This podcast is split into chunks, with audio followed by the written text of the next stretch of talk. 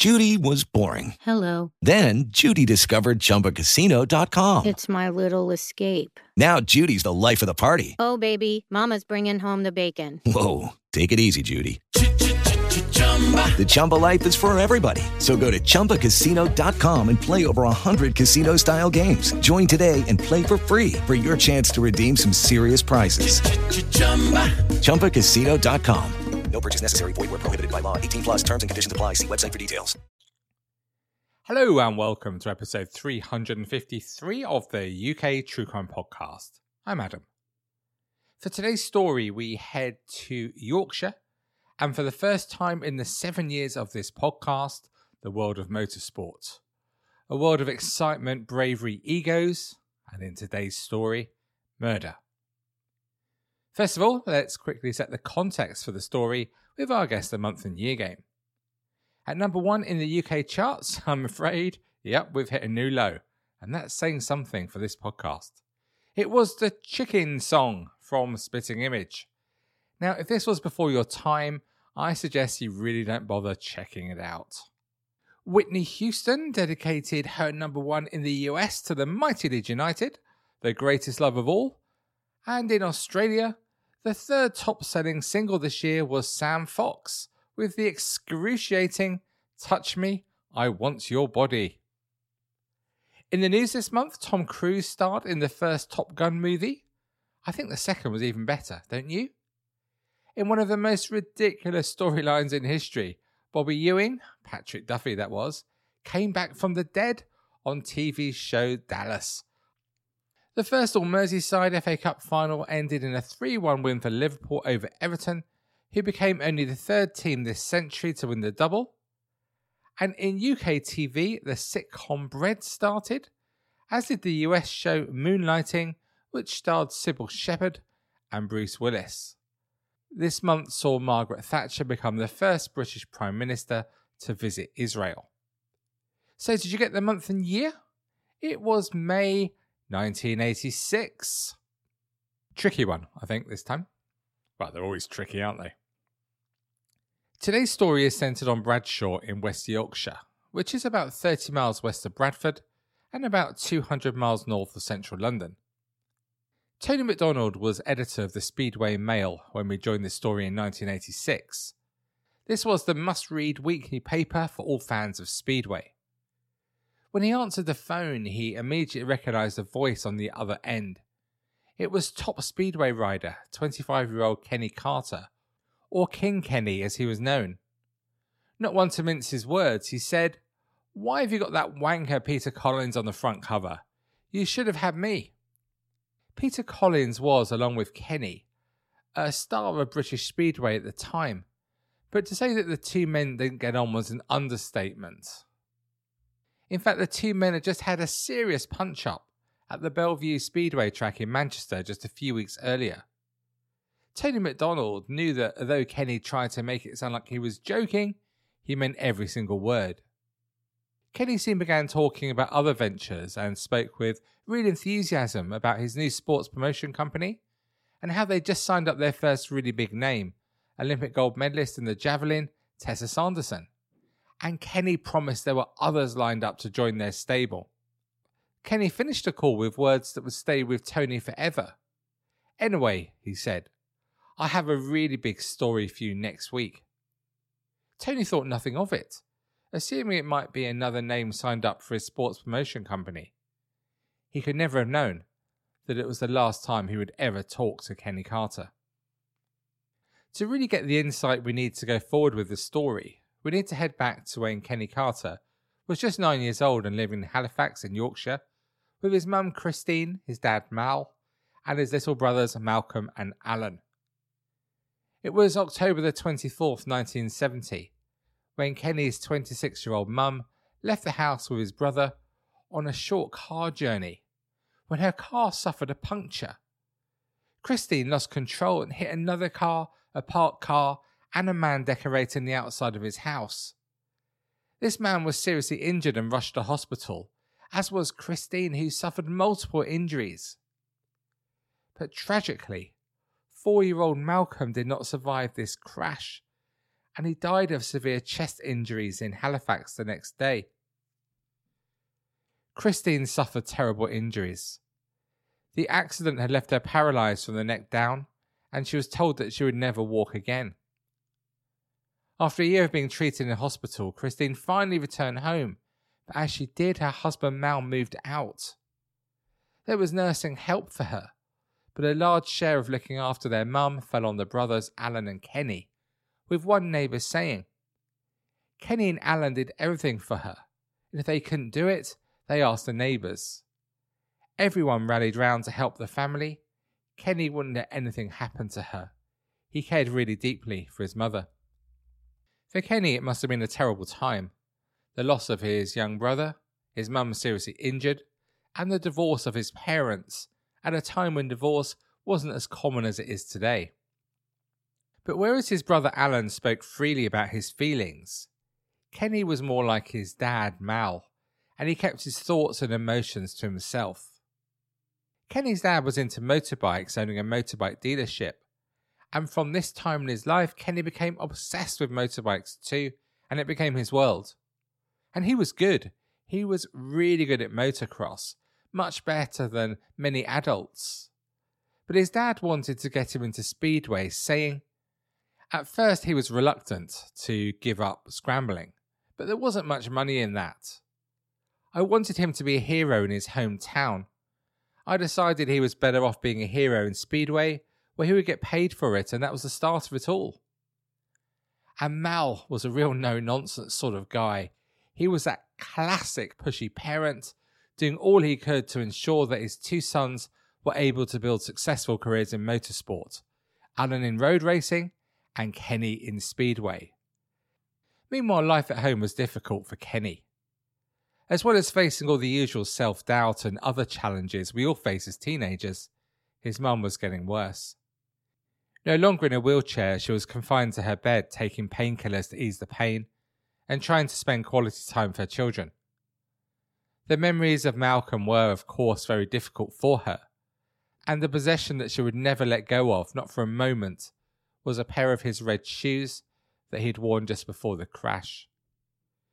She did still have the house, which was signed over to her by Mal, and she eventually married one of her nurses, David Wood, in June 1976. Both Kenny and Alan got on well with him, which was a big help. Meanwhile, Kenny was falling in love. He'd been at school with farmer's daughter, Pamela Lund, but they never became an item, with Pam later saying, He was always getting into trouble in school, but I did like him as he talked to me at break time. But at 16, when Kenny was working as a mechanic at his dad's garage, they did start dating. And Kenny's Speedway was progressing as he signed professional forms with Ellesmere Port in Merseyside that year at just 16 and performed to a very high level. But tragedy never seemed to be too far from Kenny, and when he was 17, he was involved in a racing collision with another young Speedway rider, 20 year old Stuart Shirley, Talking of the incident in the press, it said Stuart Shirley and another rider seemed to collide, and he hit the fence before swerving onto the centre green and then falling. As was his way, Kenny didn't talk about what had happened with Stuart, which was, after all, an accident in a sport that Kenny knew full well was dangerous. And he didn't need to hear about the unbearable pain suffered by Stuart's family and friends. After all, he'd experienced the terrible pain of such loss. But Kenny's career was going from strength to strength, and it was clear from those in the know that Kenny was superstar material. Not just the way he rode his bike, but his personality, the cockiness. He was box office, he said what he thought. One legendary rider said of him, Kenny is the best rider of his age in England, and he was becoming as well known for his determination and his strong personality as his ability on the track. But then tragedy hit again. It was Tuesday, the 18th of September 1979, when 18 year old Kenny had popped out to look at a car with his pal Jimmy. The car wasn't for him, but on his return home, he headed up to see how his mum was. On entering her bedroom, he immediately knew that something was very wrong, as his lifeless mum lay slumped on the bed. Jimmy raced up to help, and there was no pulse. At just shy of 36 years old, Kenny's mum had decided she could no longer live this life and had taken an overdose of painkillers. Tablets that Kenny himself had collected for her from the local chemist. The ambulance came, but it was too late, and Christine Margaret Wood was already dead from barbiturate poisoning. Kenny was, of course, utterly destroyed by what had happened. His friend Jimmy drove to find his 15 year old brother Alan, who was at school disco, to tell him the dreadful news. As we've heard already on this podcast, Kenny rarely showed any emotion. But his girlfriend Pam told how on the night of his mum's death, Kenny went to bed and he couldn't stop crying all night. His friend would later say how the death of his mum would haunt Kenny for the rest of his life, and he never became close to getting over it. Kenny had always shown 100% determination on the racetrack, but just four days after his mum had taken her own life, he was back on his bike representing Halifax and scoring maximum points at the meeting. The loss of his mum made him even more motivated, and he told anyone who would listen, I'm going to be world champion for my mum. In November 1981, Kenny married Pamela at St John's Bradshaw Parish Church in Halifax. Both were 20 on their wedding day. When Pam joked that there were no bikes present that day for once, it was just a horse drawn carriage used for their transport. It was an exciting start to married life, as Kenny had sold his mum's house after her death, and the young couple began married life in a caravan on the site of the house that they were renovating. It was on the hills above Bradshaw, really close to where Pam's family lived, and the house, an old pub, had been derelict for over 40 years.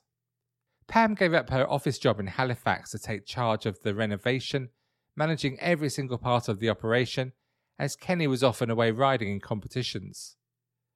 Indeed, after their wedding, there was only time for a very short honeymoon in Wales before Kenny was off to Australia, riding for a young England team.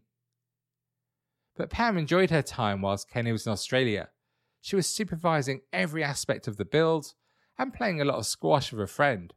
Pam was very athletic herself, having been a competitive runner in her teens. She also took a part time job delivering soft drinks to local farms in a van, which she did on Wednesday, Fridays, and Saturday mornings, and she loved it. In Australia, Kenny wasn't making any friends among his fellow riders in the England team. He liked to do things his own way, and he certainly wasn't a team player.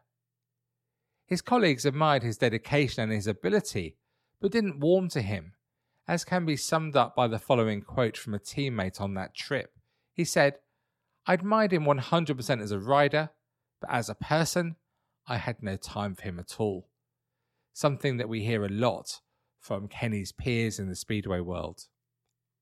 To many of us listening, Speedway is such a minority sport nowadays that it isn't really on our radar. To give you an idea of Kenny's profile back in the early 80s, he won more than one Yorkshire Sports Personality of the Year award, beating legends in the more high profile sports, like that most flamboyant of batsmen, Geoffrey Boycott. By 1984, Kenny was British champion and was seen as someone who would win a world championship soon. In 1985, he was British champion again, and his name was known beyond Speedway with so many adoring young fans having his posters on their walls, King Kenny. He was even invited to appear on A Question of Sport back in the day when it was still a decent programme watched by sports fans. Meanwhile, Kenny and Pam celebrated the birth of two children, and they finally moved into their fully renovated farmhouse set in two acres of land. It gave the couple the privacy they wanted, whilst being still very close to Pam's family. And it was about this time that Kenny announced he wanted to be a millionaire by the time he was 30 and purchased his first Rolls Royce for £10,000. A significant sum today, but really big money back then.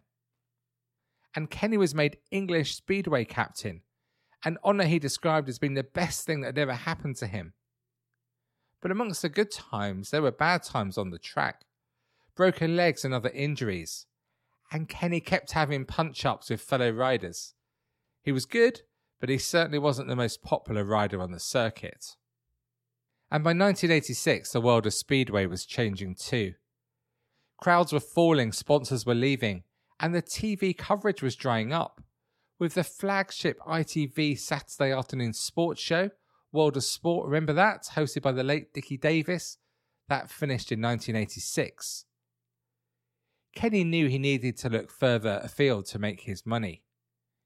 He now had seven staff at his promotion company and he bought himself a brand new Lotus for £31,000 with a personalised number plate. When asked, he replied in his usual cocky style Injuries, they're all behind me. This is going to be my lucky year.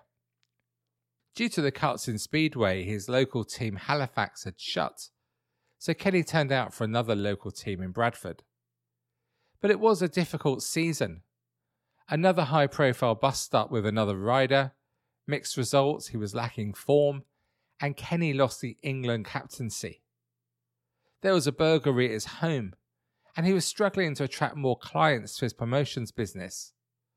Life suddenly was becoming a struggle for 25 year old Kenny. Even more serious were the issues that Kenny and Pam were suffering, so much so that Pam and their young children were staying with Pam's parents. The police had been called to Kenny's house after an argument in mid May 1986 that had escalated so much that Pam had moved in with her parents. A few days later, Pam returned to the house with her cousin, and the atmosphere between Kenny and Pam was frosty to say the least. Their cousin would later say she was terrified. She said that Kenny was going to get her. Around the same time, a friend recalled a flight home from Italy with Kenny when he spoke about all the riding and business issues he was suffering but he didn't mention anything about any personal problems or issues with his marriage. He said how Kenny told him, Things aren't going my way at the moment, but I'm still going to make it. The friend commented that Kenny's problem was that he needed to sort out everything himself as he just didn't trust anybody else. On the afternoon of Wednesday, the 21st of May 1986, Pam's dad Bob and son Adam were at home in Bradshaw when neighbours told them they heard gunshots from Kenny and Pam's house just up the road. They raced to the house where they found their daughter Pam lying dead on the gravel outside the house. They called the police who broke in to find Kenny's lifeless body on the couple's bed. Both had died of gunshot wounds. It transpired that just the day before, Pam had visited a solicitor to obtain an injunction to keep Kenny away from Pam and their children. She told the solicitor that she had made it very clear to Kenny that she wanted to leave him, but he had said he wouldn't let her. He continued that if she tried to, then he would kill her. It was also revealed that Kenny had been violent towards Pam before, with a friend saying, Before they married, she told me he had a violent temper, and in arguments he had a tendency to hit her. Kenny had stopped Pam attending karate lessons which she loved, as all the other participants and the instructor were male. Kenny actually contacted the instructor himself, telling him that Pam wouldn't be going any longer. It was apparent that Kenny had issues with her coming into contact with other men without him being there. Kenny had even stopped Pam carrying at the soft drinks round she'd started just after the wedding and that she'd enjoyed so much. It seemed that the abuse had got so bad that Pam was not even able to leave the house without Kenny's permission. Another friend said he did become very possessive of her in the last few years. Pam could hardly ever get out of the house. On the day of the shooting, Pam had been out shopping when Kenny called at her parents' house to drop off the house keys, as there were still a few bits and pieces that Pam needed to get for her and the children. Pam was so scared of seeing Kenny her dad had even removed Kenny's shotgun from the house just in case. Kenny assured her dad that he would be out later when Pam popped over to get the stuff. And Kenny and his brother Alan would always visit his grandparents on a Wednesday evening, so it was perfectly natural for Kenny not to be at the house. Kenny was very close to them, and he'd confided in them about his marriage problems. He'd told them he'd accepted that he and Pam would split up soon, his grandma cleaned Kenny's house the night before the shooting, and in a note, Kenny had written Dear Gran, please tidy up everywhere, wash and dry, and make it look like a palace. Pam has left me again. Gone with the kids to her mum and dad's for good. She's got a big problem, but everything I try and do doesn't help. It's like nobody's there. Well, I'm okay apart from a broken finger and badly bruised back. He then added, Don't let Pam or any of her family take anything. Lock the door behind you. On the day of the shootings, when Kenny hadn't turned up at his grandparents' at the normal time, his grandma called to ask if he was still coming over, and he said that he was. But whether he never had any intention of going, or he later changed his mind, Kenny moved his car in the garage, as he knew that Pam wouldn't come in the house if he was at home, and he waited for Pam. Although Pam's dad had taken his guns, it appeared the shooting was premeditated. He'd asked a friend the day before to borrow a gun. He refused as Kenny didn't have a license. But just hours before the shooting, Kenny borrowed a gun from another friend, telling him that he wanted it for pigeon shooting the next day, and Kenny was a member of a local rifle club. It was this gun that was used to shoot Pam five times, three at point blank range. After killing Pam, Kenny phoned a close friend of his who had recently suffered the death of his own 18 year old son.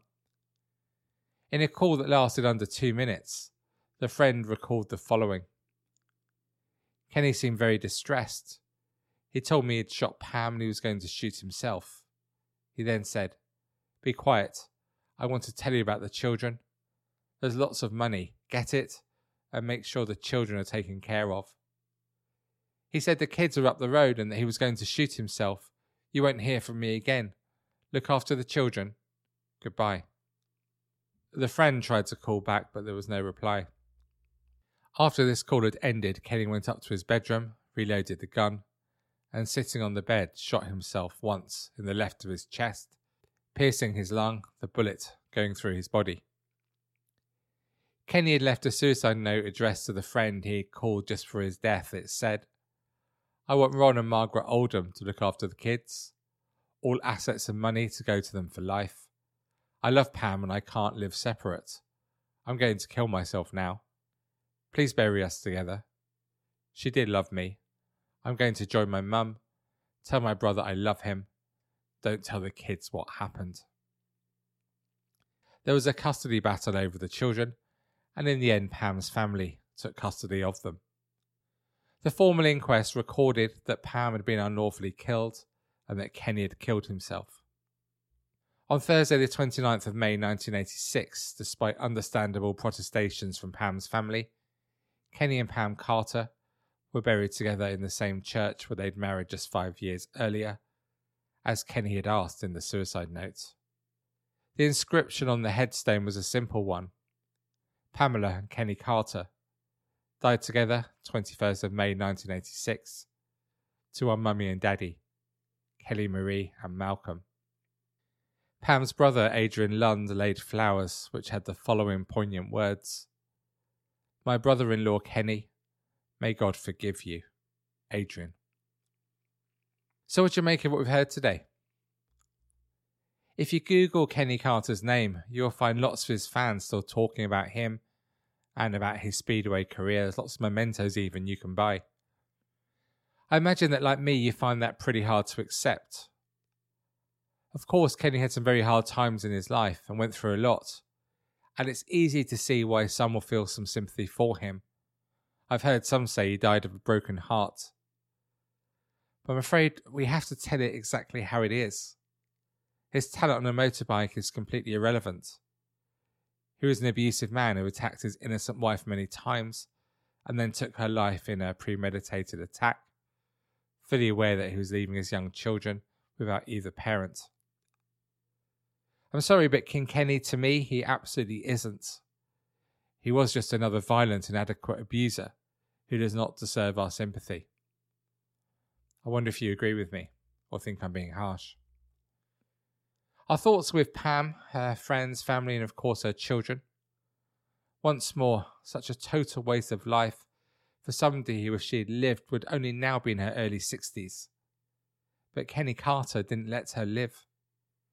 His selfishness meant that at all birthdays, Christmases, and other celebrations, there is always an empty seat at the table where Pam should have been sitting. Thank you so much for joining me for this episode of the UK True Crime Podcast. To discuss this story and any other aspects of UK True Crime, please head to Facebook and join over 92,000 of us who talk UK True Crime 24 7. We really do. And to support the show, and why wouldn't you? Please do head to patreon.com slash UK True Crime for bonus episodes and tons of exclusive content. A new full length bonus episode will even drop this week. How good is that? And a huge thank you to the latest members of this community. That's Louis Hyder and Anna Lynch. Thank you so much. Your support to help keep me produce a free weekly podcast is so much appreciated. So just for the price of a coffee, head to patreon.com slash UK True Crime to join our community. Okay, so that's all for me for another week. So until we speak again on Tuesday, please do take it easy and remember, despite all the others, stay classy. Cheerio for now. Step into the world of power, loyalty, and luck. I'm gonna make him an offer he can't refuse. With family, cannolis, and spins mean everything. Now, you wanna get mixed up in the family business. Introducing The Godfather at ChumbaCasino.com. Test your luck in the shadowy world of The Godfather slot. Someday, I will call upon you to do a service for me. Play The Godfather now at ChumbaCasino.com. Welcome to the family. VGW Group. No purchase necessary. Void where prohibited by law. See terms and conditions. 18 plus. With LinkedIn Jobs, we tap into a network of more than a billion professionals to help you find quality professionals quickly and easily for any role you need. Marketing wizards? Found them. Software engineers? Found. That project manager I could never seem to hire? And found. LinkedIn Jobs quickly matches your roles with candidates with the right skills and experience. In fact, 86% of small businesses get a qualified candidate within 24 hours. Post your first job for free and get started at linkedin.com slash spoken. That's linkedin.com slash spoken. Terms and conditions apply.